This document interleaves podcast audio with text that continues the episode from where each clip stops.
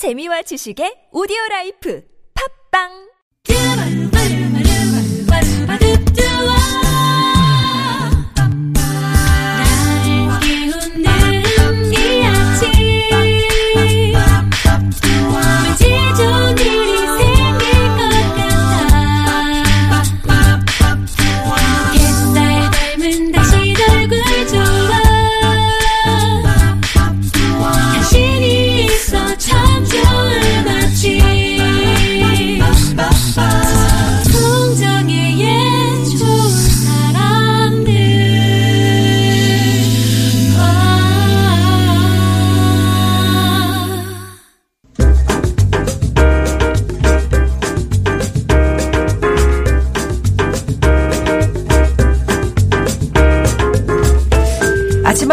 집을 나서며 이어폰을 끼고 음악을 듣는 사람들은 선곡에 특별히 신경을 쓴다는데요. 그 이유는 아마도 좋은 리듬이 좋은 기분을 불러오기 때문일 거예요.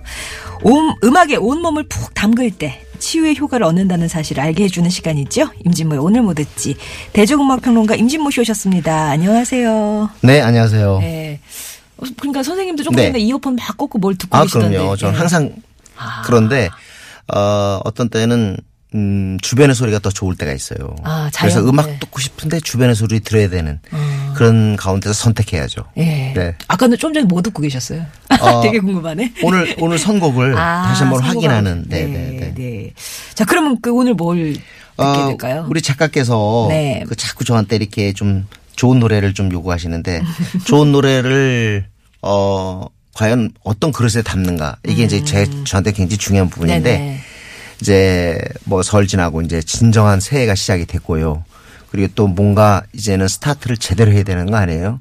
요럴 때 필요한 게 어린아이의 순수한 음성이 아닐까 싶습니다. 아. 네. 대중가요에도 어린아이의 순수한 음성을 많이 활용하죠. 네. 그래서 사실은 이 대중가요뿐만 아니라 클래식도 마찬가지인데 갑자기 생각해보니까 참 그런 노래가 너무 많은 거예요. 그래서 어 시간 이 괜찮다면 어 한번 여러 곡을 듣고 싶은 생각이 있습니다. 예. 오늘 말고 만약에 다음 주도 우리 정호정 PD가 허락해 주신다면 네.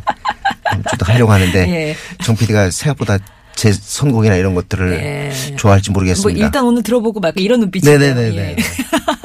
자, 그러면 첫 곡은요. 네, 오늘 첫 곡은 너무 유명한 곡이죠. 카펜터스. 카펜터스는 어른들인데 네. 당연히 이 어른들 목소리 아- 가운데서 음. 만약에 아주 그 맑고 순수한 그런 어린아이들의 합창 이 울려 퍼진다면 얼마나 그 조화가 좋겠어요. 천사들의 합창같이. 네네. 예. 맞습니다. 지금 우리 천사가 없어요. 네. 마지막 천사가 전 어린 아이들이라고 봅니다. 음. 네.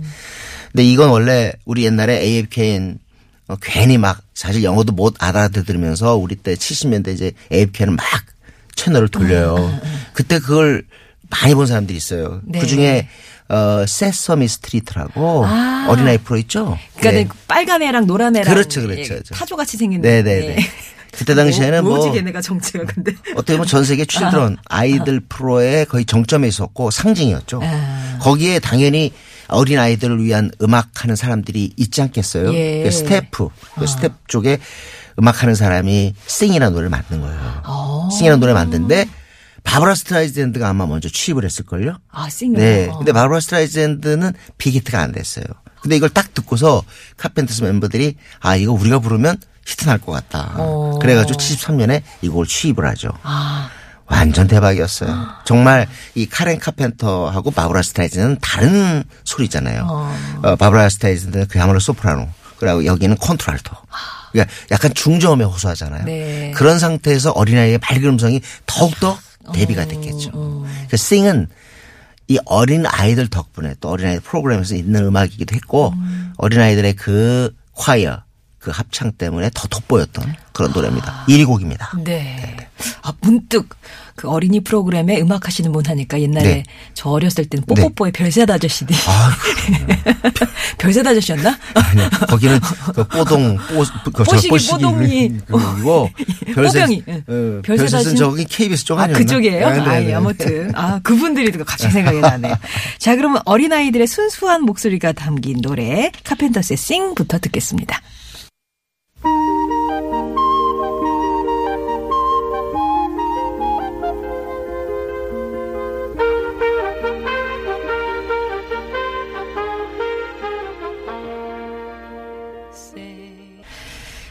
카펜터스의 싱 들으셨습니다. 어린아이의 순수한 목소리가 담긴 노래 오늘 주제로 해서 듣고 있는데요.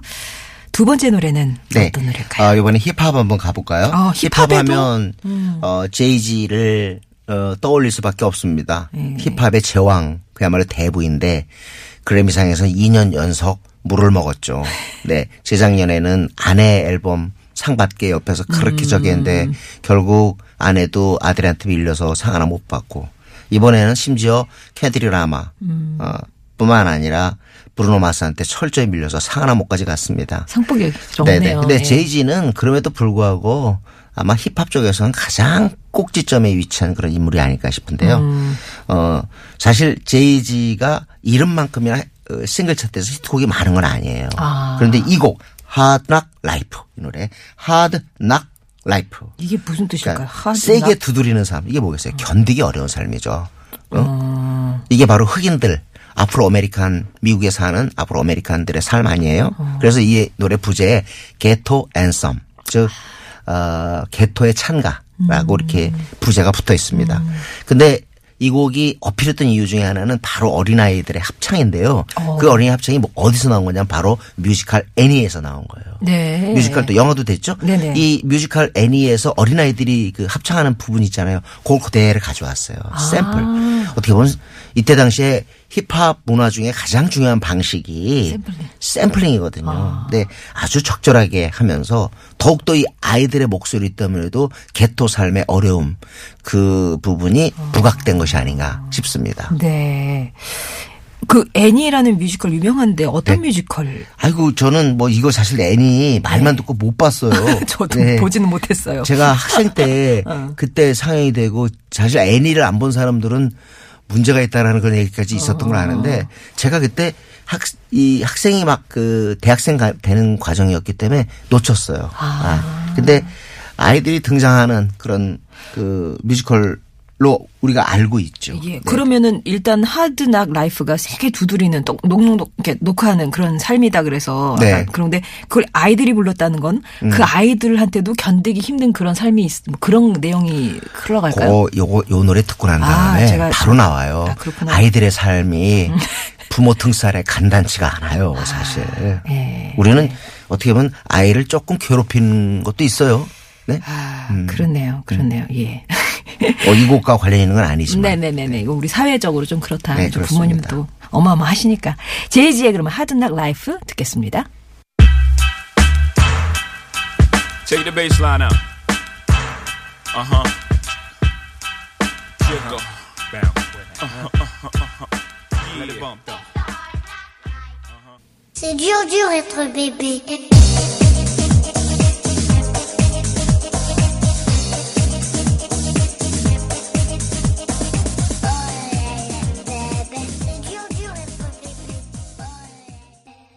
수요일은 팝음악을 여러분 마음으로 배달해드립니다. 임진모의 오늘 뭐 듣지. 오늘은 어린아이의 순수한 목소리가 담긴 노래로 함께하고 있는데요. 지금 들으신 노래는 뭐 딱 이 주제네요. 네, 그렇습니다. 예. 카펜터스의 Sing 듣고 우리가 제이지의 비욘세 남편 제이지의 Hard Knock Life를 들었는데 거기는 어린아이의 목소리가 사실 조금은 부속품이죠. 그죠. 코러스고 네네네. 샘플링이고 하니까. 그런데 이 곡은 뭐 어린아이가 직접 부르는데 4살 반, 우리나라로 5살짜리 아이에게 노래를 시켜서 예. 전 세계적인 대박을 터뜨렸습니다. 조르디. 18주 동안 프랑스에서 1등을 했죠. 네. 그래서 유럽에서 퍼지더니 결국 미국에도 진출해서 미국에도 아마 58위까지 올랐던 곡이에요. 아. Dur dur d'être bébé. 제가 어, 요즘에는 그 샹송이나 네. 이 블라 이 프랑스 음악을 선곡하는데 어려움이 없는 이유는 송정의 아나운서를 믿고 옵니다. 음. 예, 뒤에서 워낙 뒤에서 잘하시니까. bébé 네, 네. 조르디. 그러니까 애기 그리고 제가 발음할 때 예. 제가 발음할 때 좀 못하더라도 좀 너그러 이렇게 아유, 무슨 말씀이세요? 양해해 주시는 아유, 이해해 주시는 왜게 있어야? 되는데 그냥 예. 무조건 웃으시면 제가 위축이 아니, 돼요. 아니, 그게 아니야.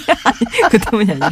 아, 하여튼 그거, 조르디에. 네. 애기 노, 애기 노릇 하기도 힘들어요. 이- 그렇습니다. 이런 그러니까 뜻이잖아요. 뭐 아주 좀 조금 막말로 얘기하면 참 애짓도 못 해 먹겠다 이런 얘기인데 이게 어 사실은 좀 공감이 가는 게 어, 교육이라는 측면에서 볼 때 옛날에는 저희 이제 어머님 아버님들은 그냥 애들을 많이 낳기도 했지만 그냥 애들이 크는 거예요. 골목에 나와서 놀면서 음. 크고 그쵸. 이게 뭐, 어, 사실 어머님의 섬세, 섬세한 손길, 이런 것들이 많이 장애진이 아닌데 그 이유는 뭐 이제 거의 교육이 모든 걸 책임지다 보니까 아이 생활도 힘든 거예요. 어떻게 보면 애들이 어른보다 더 바빠요. 근데 다섯 살짜리가 애 애짓도 참 하기 어렵다라고 하니까 얼마나 재밌었겠어요. 예. 완전히 음악은 테크노잖아요. 네네. 전자음악인데 어쨌든 세계적인 열풍을 몰고 오면서 국내에서도 93, 94 그죠? 그때 아주 어마어마한 인기였어요. 라디오를 점령했죠. 그래서 그 한 연애 프로그램에서 얼마 전에 보니까 보고 싶은 90년대 스타 프로그램 예. 했었는데 거기에 조르디가 나오더라고요. 어떻게 컸을까 너무 아니 궁금해요. 어. 그 지금 들어서 사진 보세요. 좀 약간 어렸을 때 모습하고는 다른데 그래요. 제가 생각할 때는 잘생긴 얼굴인 것 같아요. 예. 근데 뭐 그렇지 않다고 그렇게 보는 사람도 있는데 저는 괜찮더라고요. 예. 어린아이 어릴 때 목소리는 더더욱 좋고. 어, 요거 후에도 노래를 좀 알리스라는 노래, 그다음에 Ooh La La Baby인가 그런 음. Ooh La La 노래. Baby. 예. 그래서 네. 어, 히트곡이 알리슨 같은 경우 또 프랑스 차트에서 1등 하죠. 근데 그렇게 1등을 하면서 왜 그림자가 없겠어요. 빛이. 그러니까 아버지가 음악하는 사람이거든요. 음악하는 사람인데 나중에 이런 의혹을 받게 됩니다. 애를 너무 혹사시킨 거 아닌가. 너무 아버지가 노동력을 착취했다. 네네. 어. 그래가지고 결국 인기가 급속도로 식어버리죠. 그것 때문에. 네. 그리고 결국에 그 후유증으로 부모도 갈라섰을걸요. 아. 네. 그래서 아마 어, 꽤나 어려운 사춘기 시절, 어린 시절을 보냈을 거로 저는 알고 있습니다. 네. 개인적으로는 그러면 조르디 입장에서는 네. 노래하라고 해서 노래했는데 네, 네. 또 부모님이 그렇죠. 뭐 너무 어린애를 그런 거 아니냐 음. 그것 때문에 팬들의 반응이 그럼요. 싹 식었으면 지금은 아마 더 힘들 거예요. 음. 지금 아동 인권이라는 게 어린이 그런 게 있어서 근데 어쨌든 그 당시는 너무 재밌었지만 이렇게 짙은 그림자가 있었던 거 네. 그것까지 그리고 사실 아이 진짜 네살 다섯 살짜리 아한테 이렇게 노래를 부르게 해서 정말 무대 나가게 하고 사실 무대에서 하는 거 보면 뒤에는 다 어마어마하게 큰 사람들인데 꼬마가 그냥 가운데서 노래 그게 저는 그렇게 즐겁게 보이지는 않았어요. 네. 네. 자, 조르디의 뒤그 뒤그 대소베베 네. 들으셨고요. 네. 이제 어떤 곡을 또 한번 들어볼까요? 아마 어릴 때 목소리하고 성인이 돼서 목소리를 기억하는 가- 그런 인물들이 많지는 않을 겁니다. 음. 그 중에 스티비 원더도 있고, 어, 또 마이클 잭슨은 빼놓을 수가 없죠. 그래서 아주 마이클 잭슨은 어렸을 때 목소리 좋아하는 사람하고 커서 당연히 성인이 됐을 때 그게 좋다라고 하는 사람하고 나뉘어 있는데 생각보다 이 마이클 잭슨이 그야말로 사춘기 이전 어렸을 때 밴 대표주잖아요. 밴. 그때를 기억하는 사람들이 너무 많아요. 그 10대 초반에 아직 변성기 전의 목소리. 네. 이 목소리를 좋아하는 사람들이 깨끗하게. 있는데. 네네. 특히 이제 첫 앨범. Got to Be There를 잊을 수가 없습니다. 잭슨 5 때도 이미 I'll Be There 같은 노래들, The Love You Save, ABC 등등 히트곡이지만 어 잭슨 5가 끝나면서 거의 마이클 잭슨 당연히 솔로로 나온다 이렇게 됐어요. 솔로 첫 앨범이 당연히 그때 10대 아마 14, 4살, 5살 요때였을 텐데 너무 노래를 잘하는 거예요. 네. Rockin' Robin이라는 노래하고 Got to Be There라는 곡이었는데 우리 국내에서는 앨범의 네 번째인가 그렇게 수록된 게 정확하게 아주 이제 옛날이라서 기억이 안 납니다만 마리아라는 노래가 있어요. 마리아. You are the only one. 마리아, you are the only one. 당신 유일한 사람이야. 근데 이거는 진짜 환상의 보컬이에요. 그렇기 때문에 마이클 잭슨이 나중에 진짜 그 moonwalking하고 춤춰서 최고로 알고 있는데 사실 이 사람은 타고난 soul voice. 이, 이 아무래도 Ame- American 흑인이니 soul이 그냥 생래적으로 선천적으로 있는 거 아니에요. 그런 상태에서 이제 어린아이의 높은 음으로 이걸 갖다가 해- 부르니까 짜릿짜릿한 거죠. 예. 마리아 이거 진짜 이거는요. 그 당시에 그 당시를 풍미했어요. 그러니까 지금 아마 60대 되신 분들은 아마 잊을 수 없는 게 이 마이클 잭슨의 마리아 가 아닌가 싶습니다. 그런데 우리나라에서 요거를 똑같이 재현해 준 가수가 있었죠. 누가요? 윤신혜 씨입니다. 윤신혜 씨가 TV 나와서 이 마이클 잭슨의 마리아 부르는데 다 넘어갔어요. 다 넘어갔어요. 그래서 어, 마이클 잭슨의 마리아 또 빅히트였지만 라디오 윤신혜의 이 마리아 버전을 듣고 싶어하는 사람이 또 그렇게 많았습니다. 네. 윤신혜 씨가 그러니까 음. 한 성인일 때, 아니요. 더 어릴 때. 아 그때는 비교적 성인이었는데 아직은 어린 목소리가 있었죠. 별들의 고향 그래, 목소리. 별들, 그- 그- 그 OST 나온 그 목소리. 아, 하여튼 윤신의 이 목소리 잊을 수가 없어요. 그리고 좀 조금 나이가 좀 됐어도 20대가 됐어도 그 목소리를 냈어요. 하여튼 마리아 잊을 수가 없습니다. 네. 그러면 이게 끝곡이 되나요? 마이클 네, 잭슨의 말. 그래야 될 것 같은데요. 네, 네. 다음 주에 한 번 더 하자고요. 어린아이 그러게요. 목소리. 네, 네. 그러게요. 예, 임지모 씨와는 인사 나누겠습니다. 고맙습니다. 네, 감사합니다.